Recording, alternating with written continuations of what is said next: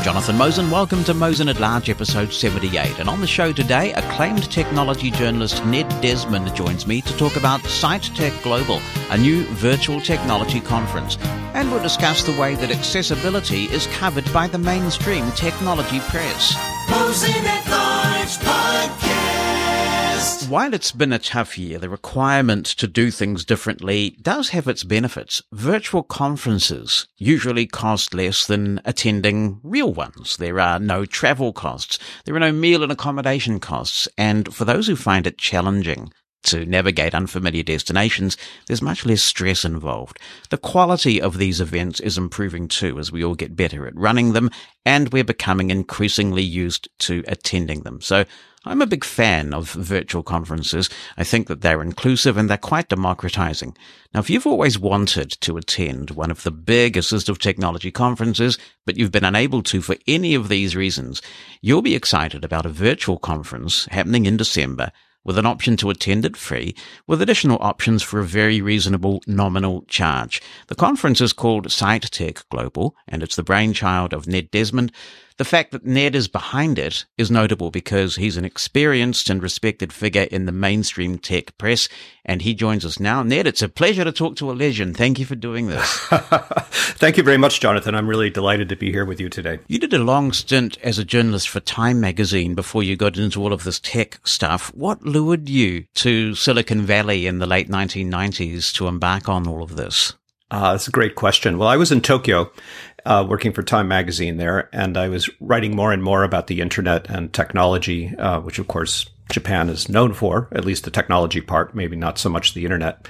And a good buddy of mine, uh, who is also a media person, but on the business side, turned up as the CEO at one of the early search engine companies, uh, where he was very much a fish out of water because uh, Silicon Valley is really engineering uh, land and media people aren't a great fit. And I think I was just lucky because he was lonely and he invited me to quit my job and come join the internet revolution in Silicon Valley. So for some crazy impulse, uh, I said yes. And I wound up in Silicon Valley and didn't have the faintest idea what I was doing in 1996. You've seen a lot of change in that time, booms and busts. Companies come and go, uh, resurgences. Of course, when you would have started in 1996 in this field, Apple was really in the doldrums pretty much, wasn't it? It was just before um, uh, Silicon Valley was was muddling along, you might say, and then, of course, uh, in the early 2000s, uh, really got into trouble and went bust. Uh, so it was a fascinating time, a great education for me, certainly. What stands out is that uh, the culture of engineers, which is really what Silicon Valley is all about, is wildly different from anything I have ever encountered. And the money that washed back and forth over Silicon Valley could lead to booms and busts but the fundamental engine of the place always is motoring along, driven by ideas and great technical talent. Yeah, I too was swept along in the dot com bubble of the late 1990s. And it seemed like it was almost like the, the 1960s all over again. Peace and love. And no one had to think about a business model and the money was flowing like water. And it was a, it was a crazy time. Reality had to bite eventually, didn't it? It did. It did. And, um, you know, I, I think so much money washed up then that it was, there was no way to absorb it. And so I, I can remember all kinds of crazy stories about investment bankers from New York turning up and wanting to throw money at anyone who would take it. And it was bound to go bust. It's been interesting to watch in the current uh, buildup of Silicon Valley in the past uh, eight or nine years how Silicon Valley has both, you know, expanded greatly, but learned a few lessons from that earlier uh, period of time. And one certainly uh, was to keep the investment bankers at bay. But there's a new type of money, uh, which is just the global money, the, the big sovereign funds and the monstrous uh, private funds that are, are still managing to build up some pretty amazing valuations here. And when the internet went commercial, there was this view that it was all going to be different this time and that the internet was going to be incredibly democratizing. And I guess to some degree that is still true. But of course, as the congressional antitrust report has just certified, there is an, an enormous amount of clout in four major tech companies. It's just turned into another business really, hasn't it? Uh, it certainly has, and uh, I think the uh, dreamy phase of the internet is is well behind us as uh, giant technology companies, uh, whether it's uh, WeChat and Tencent and Alibaba in, in China or Google and Amazon and, and Facebook and company here in the United States. they they do have an astonishing amount of market power. It's just mind boggling. Nobody would ever imagined ten years ago that we would be at this at this place. I think. And for you personally, you're still doing the TechCrunch gig right now, right? Actually, I, I left TechCrunch officially at the end of August. Okay. I resigned back in January, but I, I left. And um, the uh, it had been eight years and a terrific eight years, wonderful team. But uh, that was a long time, and I wanted to try something new. And so, what are you doing right now? Well, as a as a project that will carry me through to December, I'm uh, producing an event called Sight Tech Global, which you mentioned at the very kindly at the start of this uh, podcast. And that event really flows out of um, three different inspirations. First is my wife, who has retinitis pigmentosa and is, is almost completely blind. The uh, second is uh, the organization that helps and supports her, which is the Vista Center for the Blind and Visually Impaired, which has been doing great work in Silicon Valley for 75 years. And the third was my work experience at TechCrunch, um, where we produce a lot of events and um, one that really uh, one series that really got my interest and i did most of the programming for uh, focused on ai and robotics and we produced one with mit and three with berkeley. And i picked up a good layman's understanding of, of how ai was moving forward and it became increasingly clear to me that for a lot of accessibility and assistive tech ai was already a mainstream technology and really responsible for a lot of very interesting things. Uh, not all of them good by the way but most most of them quite beneficial. And I could see this in my wife's life. You know, Amazon Alexa is a great benefit to her. Uh, Uber is uh, a, a, true wonder to her, and other things that um, one way or another are in, influenced or made possible by AI uh, types of technologies. So I thought it might be wonderful to produce a show on this. And um, what I did was check around with a lot of people who are working specifically on that uh, line between accessibility and assistive tech and AI and AI related technologies. And the response I heard very consistently was great, great, great. We'd love to have this show. It's a perfect time to focus on our work uh, and what it means for the future. Um, so we launched Sight Tech Global, and, and here we are today. We're a couple of months out or less from the show itself. Now, my listeners will throttle me if I don't ask you this question, so I'll get it out of the way. We've had lots of discussion on this podcast over a long period about blind pride and how people are reluctant to use the word blind um, particularly in the mainstream community, it's sort of become like people clear their throat and try and find any other possible word. And so uh, we were originally in touch because I wrote and said, you know, have you ever thought about the uh, consequences of using a term like Sight Tech Global instead of just putting blind front and center of the conference? Tell me about the genesis of the name Sight Tech Global and, and why you chose that one. Right. I, I, appreciated your note, Jonathan, and it was, I have to uh, confess, it was uh, an eye opener to me. I didn't fully appreciate the, uh, that, that that discussion was going on in the community about reluctance to use the word uh, blind or blindness. And I, we might have made a different decision on the name if, if, if I'd been fully aware of that. But the, uh, genesis of the name was was pretty simple. We were uh, looking for a name that conveyed uh, a literal sense of what the event was about, because that's important in any event name. We wanted to make sure people knew it was a, a, a show predominantly about tech, and so we came up with Sight Tech Global. We also threw in global because we were making the show free and virtual. To your points uh, earlier, so this would open it up to everybody around the world who was interested in these topics, which by itself is, is kind of a revolutionary idea um, compared to what has gone before. So the idea of sight and tech, uh, in my mind anyway, at the time, simply meant that these were technologies that provided sight in in one shape, form, or another, and and um, it was as simple as that. It might not have it might have been a little bit misguided, but that's how I was thinking at the time. You have a great series of speakers already lined up. Do you want to tell us about some of the people who are going to be presenting at the conference?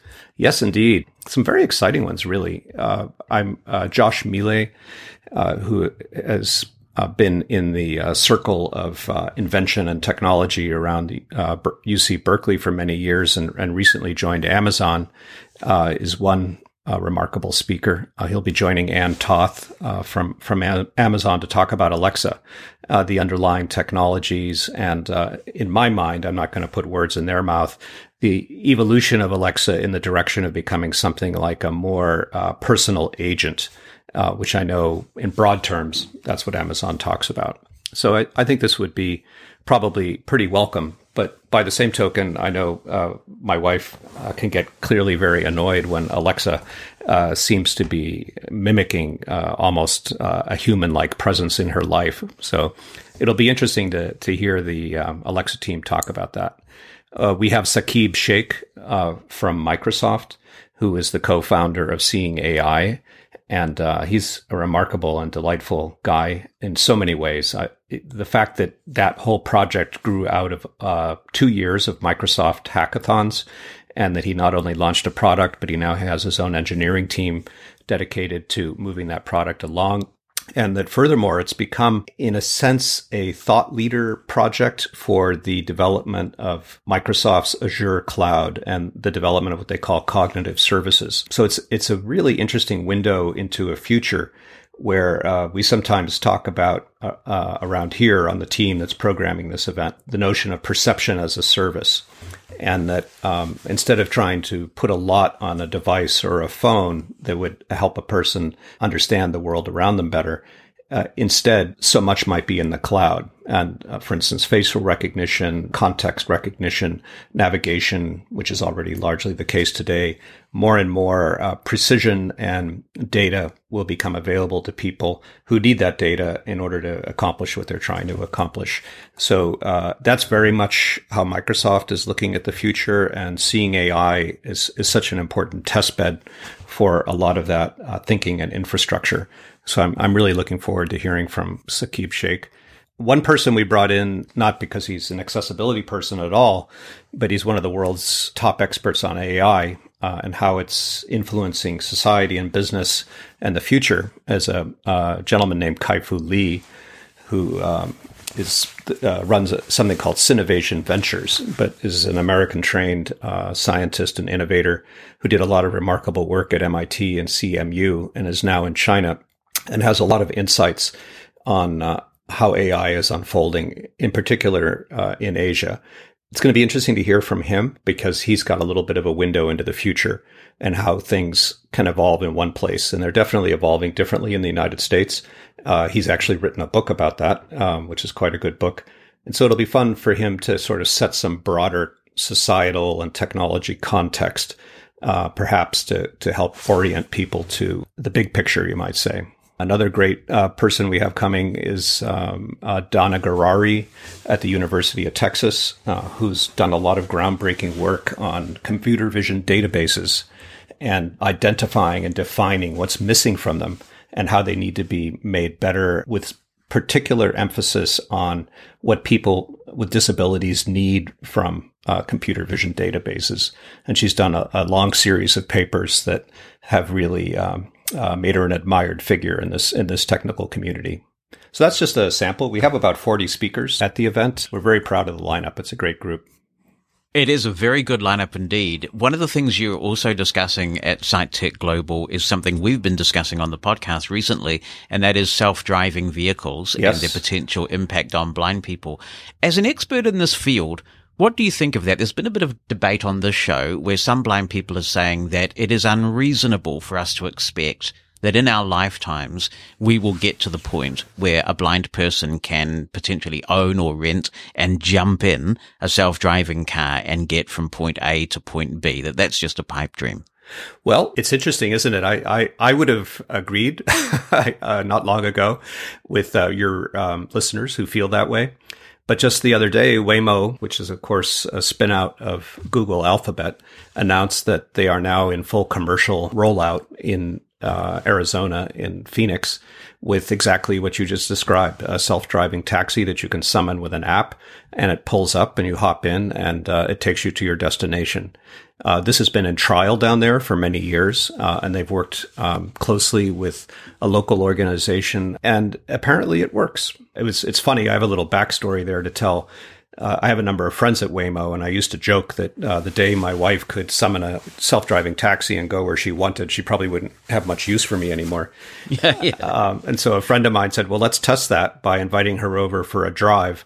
And uh, we agreed, and it was great fun. And we got into a big van with some engineers and a test driver and all the rest and they uh, said, "Well, let's uh, let's start the ride. And since we're doing this for you, Mrs. Desmond, would you please press the start button so we can get rolling to your destination?"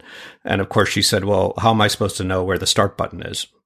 And and they all had kind of a nervous laugh and said, "Right, okay." so, right, yeah. Uh, but it yeah. was actually all in the best possible spirit because um, Waymo's been working very hard on these questions and trying to understand right from the get go uh, what people with a variety of disabilities need in order to make this make sense for them.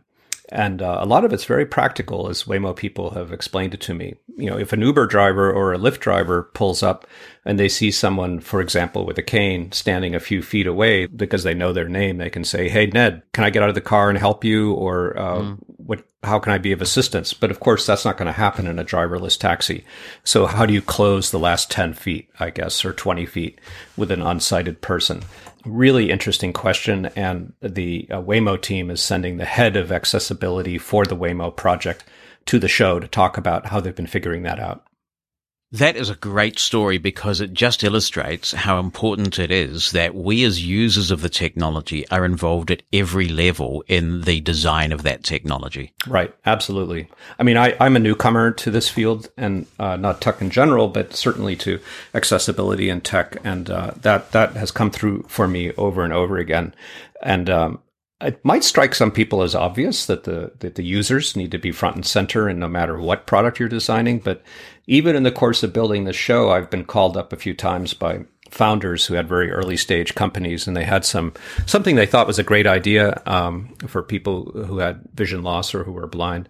And uh, my colleagues who are much more experienced have said well ned you should always ask them you know what kind of relationship they have with people in the community. And several times I've heard, well, we haven't tried it yet. We haven't gotten anybody in here. And I said, well, you know, even I yeah. know that that's not a good idea, guys. And we're not going to put you on stage if you, if you haven't made those kinds of connections and, and started to work with uh, the community yet. Yes, absolutely. I've worked in product management for assistive technology companies, and it's amazing how often people just come in thinking they have absolutely got the next best thing, you know, and they just don't understand how blind people live and work.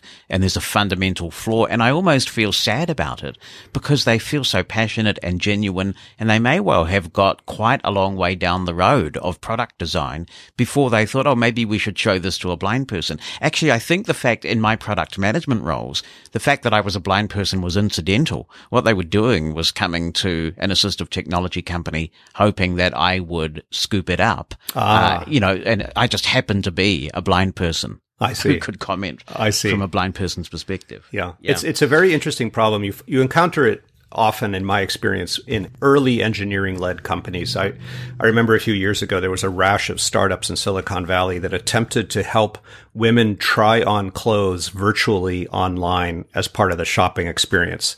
And um, I saw a number of these companies when I was working at TechCrunch. And the question was the same. You know, there'd be two shy engineers. Sorry to stereotype engineers that way, but in this case, they were and I would say, well, have you have you tried this out on on women who are customers? And one guy literally said, no. Do you know any? so, uh, so obviously they had a ways to go, even though technically it was very interesting, and not surprisingly, it was a total failure. So technical interest and excellence don't necessarily, of course, equate with much of anything. You alluded to complex philosophical questions, and that's also one of the things that we've been talking about in the context of self-driving cars. For example, these things are making billions, even trillions these days of decisions every second, and it's a completely different process from human intuition. It may be better or it may be worse, but I've been citing the example, for instance, of a self-driving vehicle hooning along the road and realizing very quickly that this toddler who has just run out onto the road is going to be killed if you continue on a trajectory. But if you veer, if you swerve to avoid the toddler, the person, the human in the self-driving vehicle is most likely going to be killed. And I mean, that is a decision, a calculated decision that a computer will have to make. And they're pretty difficult questions for us as a society to come to terms with. They are indeed. Um, and I, I think it will be a headline grabber uh, for many years to come. And uh, society will have to contend with the notion that I think, as um, I think most people would accept the idea that absent uh, driver error and driver distraction, that if we were predominantly in self-driving cars, the overall uh, death and, and injury rate uh, from driving would decline dramatically. But by the same token, we'll be confronting horror stories along those lines. I mean, in this town, they often describe it as the trolley problem, and it's just uh, another version of what you described. Uh, do you risk the passengers' lives or do you take the pedestrian's life? Ultimately, the vehicle has to be programmed to do one or the other. It's a very difficult um, moral dilemma and, and an absolutely fascinating one. Yes, it is. It takes me back to my ethics brain breaking classes in university. I mean, these, these are not new problems, but technology kind of focuses the mind in a new way. Right. Uh, very interesting. So you've got a lot of great speakers and I'd encourage people to check out sighttechglobal.com to get the full list. What's the process of attending? I take it you've taken great care to ensure that it is all a very accessible process.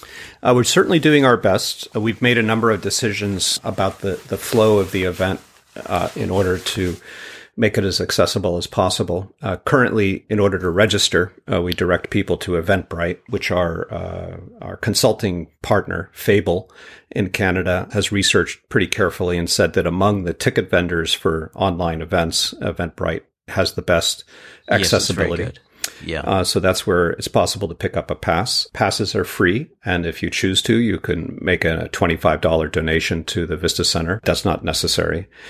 And then on the day of the show, or the day before, with a reminder the day of the show, we'll send an email to everyone saying that here's the, the URL where you can go to uh, enjoy the show. And uh, this is where we ran into a pretty significant roadblock as we were doing our planning. I, before leaving TechCrunch, had done an extensive study of what are called the virtual event platforms, which are the many, many companies out there that are offering to simulate a trade show or a tech event or what have you entirely online which doesn't necessarily sound all that complicated. But in order to make it a, a, coherent event, they build something that you might think of as a platform with certain kinds of functionality built into it. And um, as we reviewed these for TechCrunch, uh, we made some decisions about which ones to use and in what setting. And then when I started working on SightTech Global and I was consulting with uh, our friends at Fable, uh, we came pretty quickly to the conclusion that most of these platforms, if not all, uh, don't do a good job with accessibility. And then watching some of the shows that took place earlier this year that were quite prominent that did use platforms of one type or another, um, the results weren't too hot. So we went back to the drawing board um, after harassing a few of these guys that I know pretty well and saying, "Hey, when are you going to uh, retrofit your your front end code so that the, these things work well with screen readers and and they're intelligible to people who are coming at them from that direction?" And some of them got very energized, and I know they're working hard on it. But as a practical matter, they're not going to be ready for us in early December.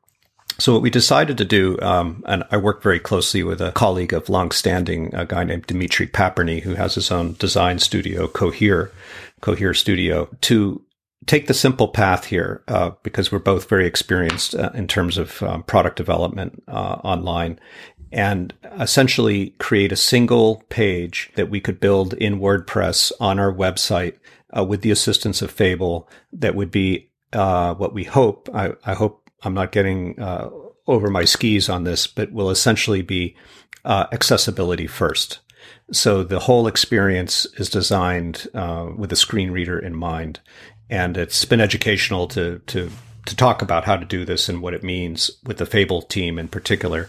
But we think we've got it figured out, and the event will simply live on two pages. One will be dominated by a player, the other will be dominated by an agenda, and it'll be relatively easy if we get this right to toggle between two tabs and not have the noise of a screen reader interfering with the playback from uh, what will be a YouTube player for the mainstream or webinar players uh, for the breakout sessions. So we hope if we get this right that the community will say thank you.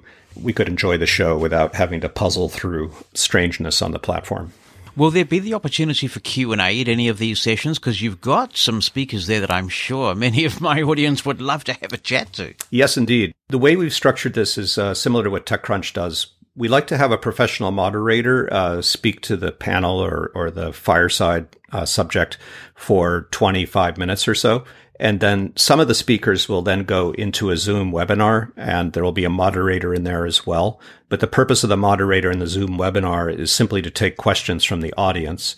And the audience submits questions through this app, uh, which is also, I think, well regarded in, in a community called Slido. And so the moderator will be uh, monitoring a Slido feed and, and relaying those questions to the speakers. So there will be some uh, opportunity there for direct uh, Q and A uh, between the audience and the speakers. And the Q and A is that part of what you get for the twenty five dollar nominal fee that you can pay.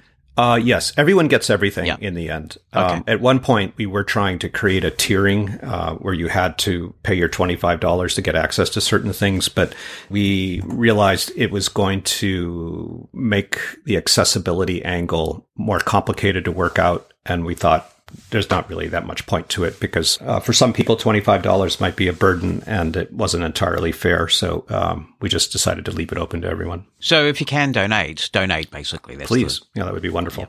You mentioned the accessibility of some of these virtual event platforms before, which takes me to a broader question about the way that accessibility is perceived in the mainstream. I imagine that like many blind people who approach vendors about accessibility problems, you will have had a range of reactions there from a shrug of the virtual shoulders to, as you say, enthusiasm, but it's going to take a while. Was that an eye opener for you, if I might use that expression, that some people probably just didn't really care, had never given any thought to the fact that there are blind and low vision people, people with other disabilities out there who want to use these things and are being shut out? You know, I, I would say of the many things I've learned in the course of producing this show, that's right at the top of the list. I was really surprised, and I'm not often all that, it's hard to surprise me, uh, by the half dozen times I heard from both uh, really important event producers working at major media brands in the business world. Uh, that's as specific as I'll get. Uh, and also the founders or CEOs of extremely important event platforms that were carrying, you know, sometimes dozens of virtual events in a given day that they had, they claimed they had never even heard of this. Now, there were others who said, yes, we were aware, but our platform is 10 years old and, and it's so costly to try to update it. Um, but we're aware and they had just made the decision grudgingly to not upgrade it, although they're very concerned because, as I'm sure everyone knows, in the United States, um, things are becoming um, better enforced when it comes to the ADA in connection with anything taking place in a browser. But still, there were so many people who didn't know, and I found that hard to believe. So it wasn't so much that they didn't care, it was that they genuinely didn't know. They didn't know. That brings me to my next question, actually. And I mean, I don't want to hold you to account for the entire species that is the tech journalist. Thank you. I appreciate but, that, know, Jonathan. we, we often get feedback on the show about the coverage of assistive technology in the mainstream press. And what little coverage there is seems often to be quite sycophantic. There's next to no coverage of companies that drop the ball, you know, in a way that seeks to hold their feet to the fire for the fact that they've dropped the ball.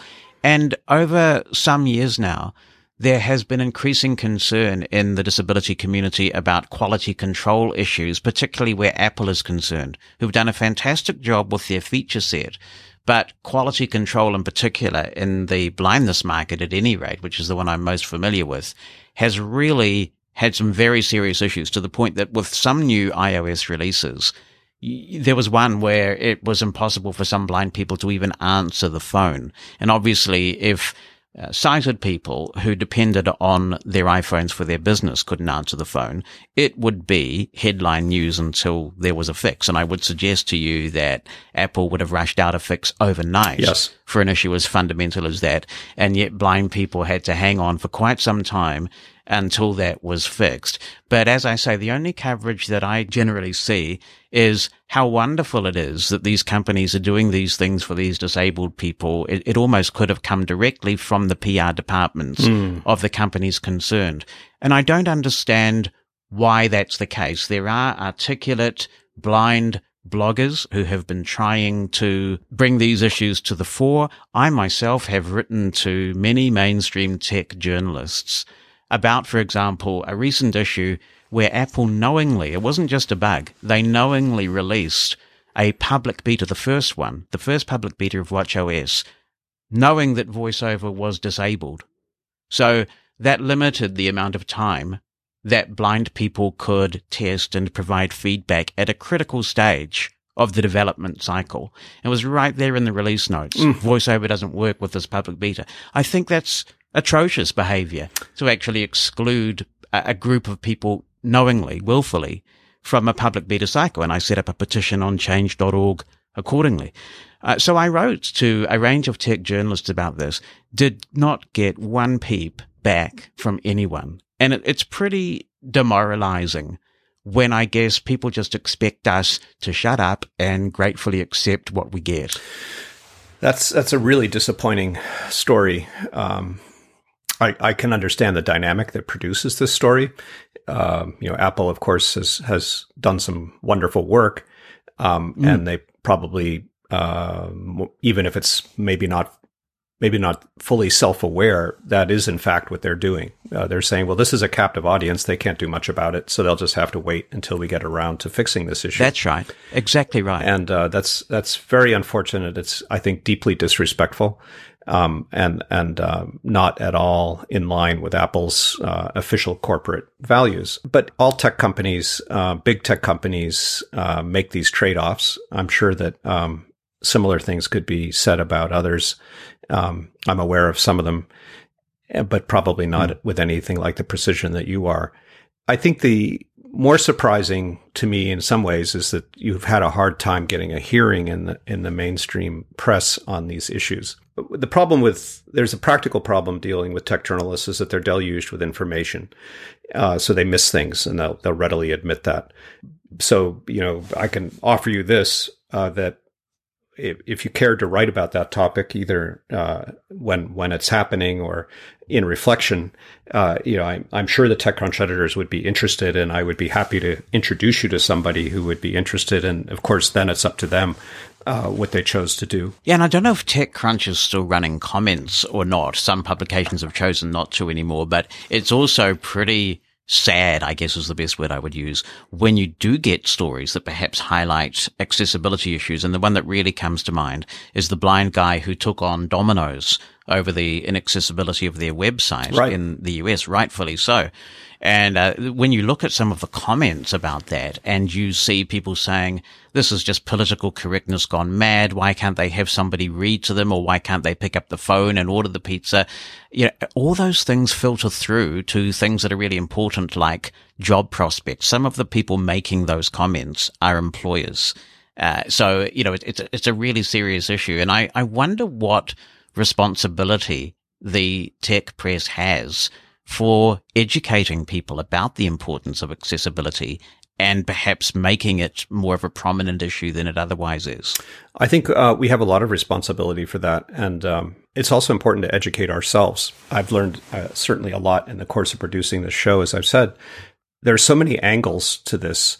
There's the, the human angle that nobody should be excluded and the you know the benefits of of thinking these things through on behalf of various p- communities with disabilities is is just something we should all do in a civilized society. It shouldn't really be a discussion. And some companies are breaking some great ground in this respect. You know, Salesforce, Mark Benioff, for example, is a great leader in this way. And and you know, even though we we faulted Apple a little bit earlier, uh, and we could fault other tech companies, they've they've done some great work. We just don't think yes, they, sure. they keep it front and center, and they they don't. They sometimes their priorities might get out of out of line.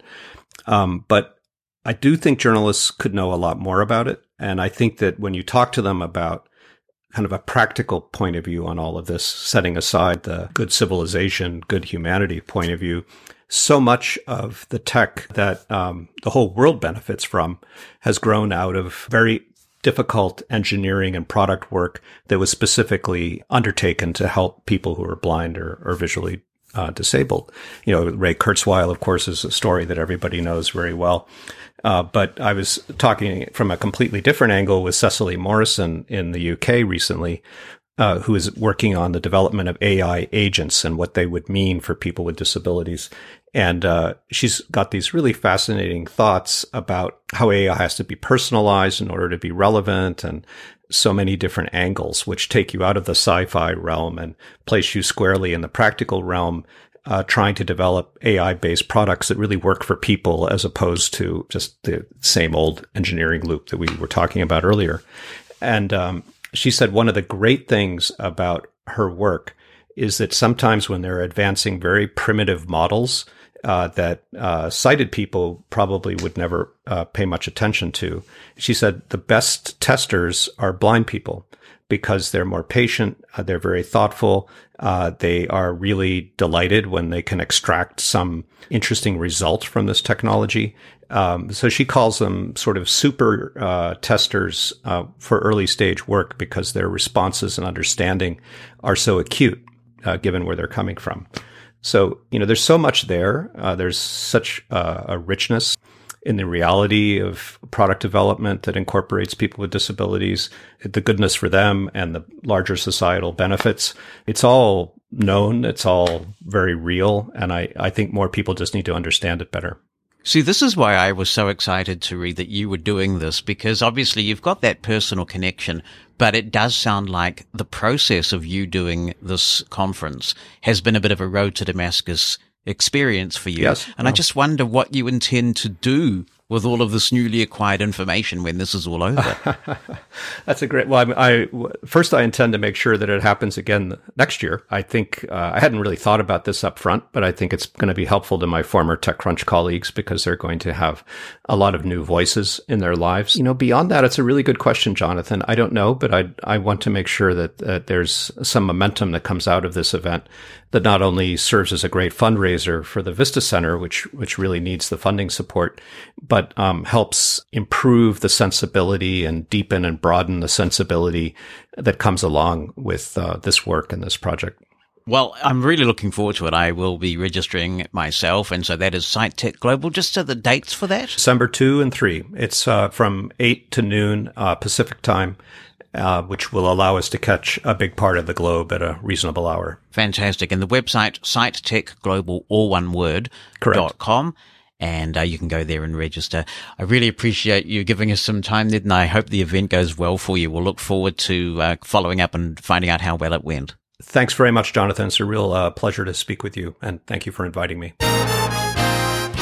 To contribute to Mosen at Large, you can email Jonathan, that's J-O-N-A-T-H-A-N at mushroomfm.com by writing something down or attaching an audio file. Or you can call our listener line. It's a US number, 864-60-MOSEN. That's 864-606-6736.